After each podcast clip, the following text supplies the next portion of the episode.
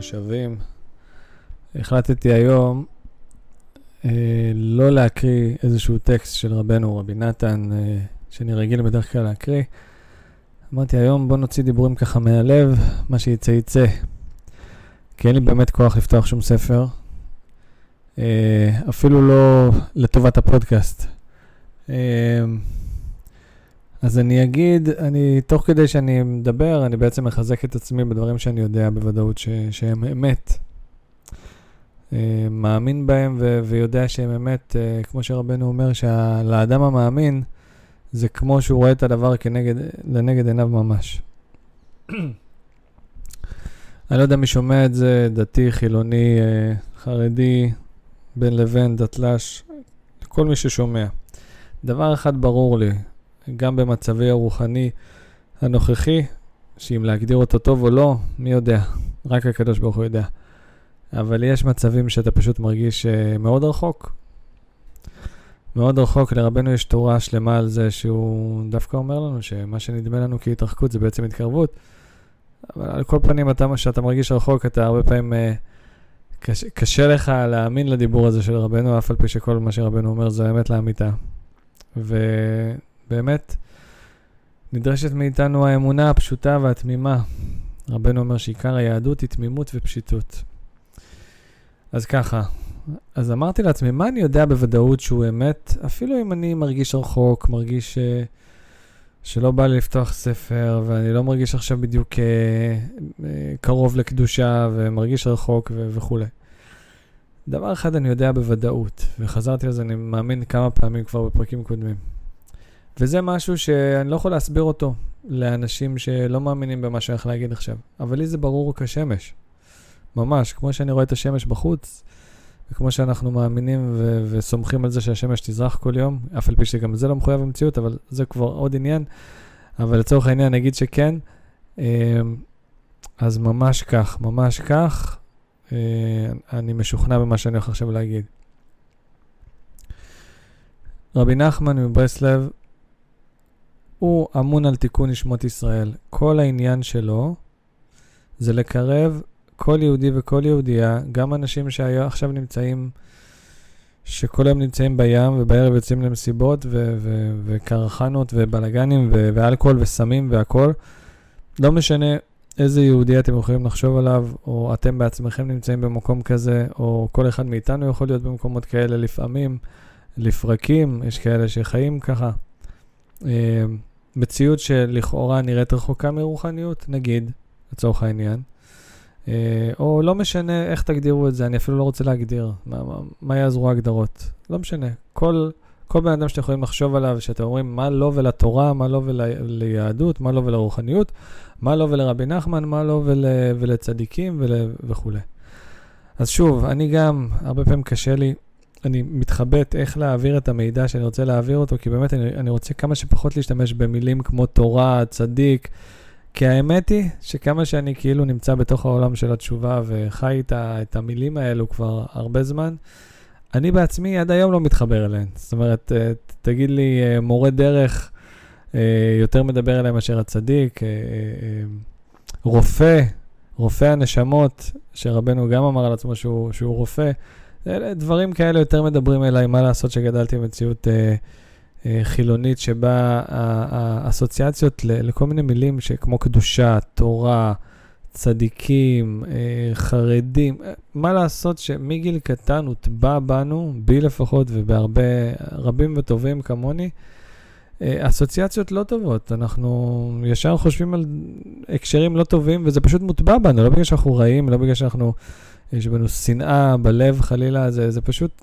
זה ככה, וזה לא משנה, ושוב, היום אני מדבר מנקודה אחרת, כמובן שהמילים האלה לא עושות לי את מה שהם עשו לי פעם, בוודאי, אבל אני יכול מאוד מאוד להבין, הציבור שאני מתחבר אליו הוא ציבור יותר עם אופיות, בוא נגיד ככה, אני יותר מתחבר לציבור חילוני מאשר לציבור דתי חרדי, זאת האמת, הרבה מאוד מההרגלים באורח החיים הדתי עדיין מאוד מאוד זרים לי, בית כנסת, מה לעשות, אני אומר את האמת, לא מדבר אליי, זה לא אומר שאני לא חושב שצריך ללכת לבית כנסת, צריך להתפלל את התפילות המסודרות והכל לא, לא רוצה להגיד שום דבר, וההלכה צריך בעזרת השם שנזכה לקיים אותה, וכל המצוות קלה כחמורה, והלכת על פי השולחן ערוך וכו', הלוואי. אבל הנה, גם שולחן ערוך זה מילה שזרה לי. אני מבין בחשיבות שלה, אני יודע שרבנו אומר לא לזוז מהשולחן ערוך, אפילו סעיף אחד, תעשו מה שתעשו עם הספר שלי ואל תזוזו מהשולחן ערוך. אז צדיק אמר, זאת האמת, בפשטות, אני לוקח את כל מה שרבנו אומר כאמת. זה הצדיק היחיד שבאמת אני, כל מה שהוא יגיד לי, אני פשוט אגיד, אמן, נכון, זה נכון, אבל לא תמיד אני אזכה לקיים את מה שהוא אומר, אבל תמיד אני אאמין שמה שהוא אומר זה נכון. וזאת הנקודה שאני רוצה להעביר כאן. שאני מאמין באמונה שלמה שרבנו, כמו שהוא העיד על עצמו, שהוא בא לתקן כל נשמה ונשמה, זאת אומרת שיש לו לא רק ערך מוסף לתת לכל אחד, הוא אמון על התיקון של כולנו, הוא מתקן את העולם הזה. רבנו אמר, ביני ובין משיח אין שום חילוק, וכל הטובות שמשיח יעשה עם עם ישראל, גם אני יכול לעשות, רק החילוק הוא שלמשיח ישמעו, משיח יגזור עומר ויקום, זאת אומרת שמשיח יהיה לו את הכוח של להמשיך את כל עם ישראל. בעצם משיח יוכל לדבר עם כל יהודי והוא יקשיב לו. למה? ככה.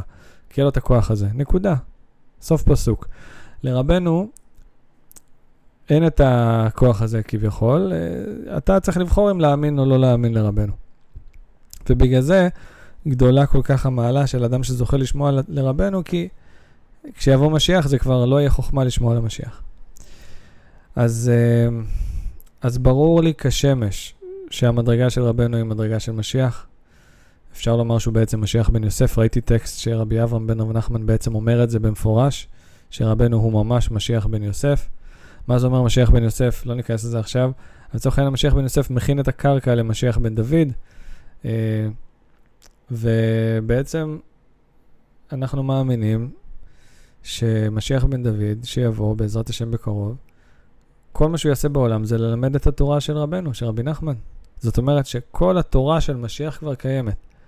מה שחסר בעצם זה היכולת לתווך את התורה הזאת ו- ולהוריד אותה ולהלביש אותה ו- ולבאר אותה ו- ולתת לה מילים שיעוררו את הלב של כל יהודי, שכל יהודי יכול להתחבר אה, לתכנים בצורה ש- שלא תגרום לו להרגיש רחוק. ובגלל זה רבנו גם, בגלל שהוא ידע את זה, הוא סיפר סיפורי מעשיות. יש לו שלושה עשר סיפורים, סיפורי מעשיות משנים קדמוניות זה נקרא הספר, שבו רבנו מספר כל מיני מעשיות על uh, uh, מלכים ו- ומלכות ו- ו- ובת מלך ו- ו- וקיסר ו- ו- וברגר ואני, סוחר ואני ו- ומעשה מירה ובן יחיד, וכל מיני מעשיות שרבנו מספר על uh, בן מלך ש, שכולו מעו, שעשוי מאבנים טובות, ועוד כל מיני, ומעשה מחיגר. המון המון מעשים שבעצם מקפלים בתוכם תורה עמוקה מאוד מאוד, שהיא ממשיכה רפואה לנשמות, לכל מי ששומע את הסיפורים, אף על פי שהוא לא מבין שום דבר מה, מה שנאמר שם. זה הכל משלים ו, ודברים עמוקים ביותר שאנחנו לא מבינים. ו, ואפילו אנשים יודעי תורה ויודעי ספר ו, וחכמים בתורת הסוד, כמה שהם מצליחים לדלות משם אה, תורה, זה אפילו לא מגיע לקצה, קצהו של מה שרבנו בעצם השיג והתכוון בא, בעומק העניין. אבל רבנו אומר שעצם השמיעה של, ה, של הסיפורים היא רפואה לכל מי ששומע, וזה גם מסוגל לפקוד הכרות ולעורר אנשים מהשינה הרוחנית שלהם וכו' וכו'. אה, אז יש הרבה סגולות ב, ב, בסיפורים האלה ובכל התורה של רבנו.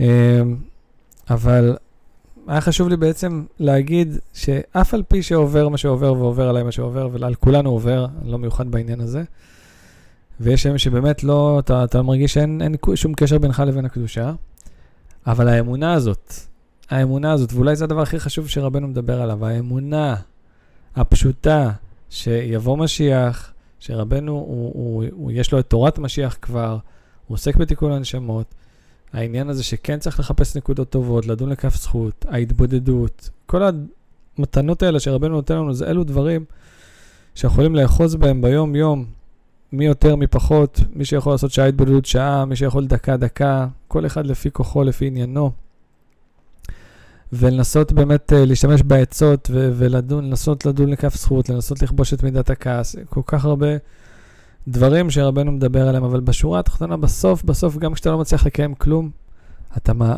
פשוט לא להתייאש, פשוט להגיד, עובר למה שעובר, אל דבר איתי עכשיו, לא מסוגל לקבל, אבל מה? אני מאמין שבסוף יבוא משיח.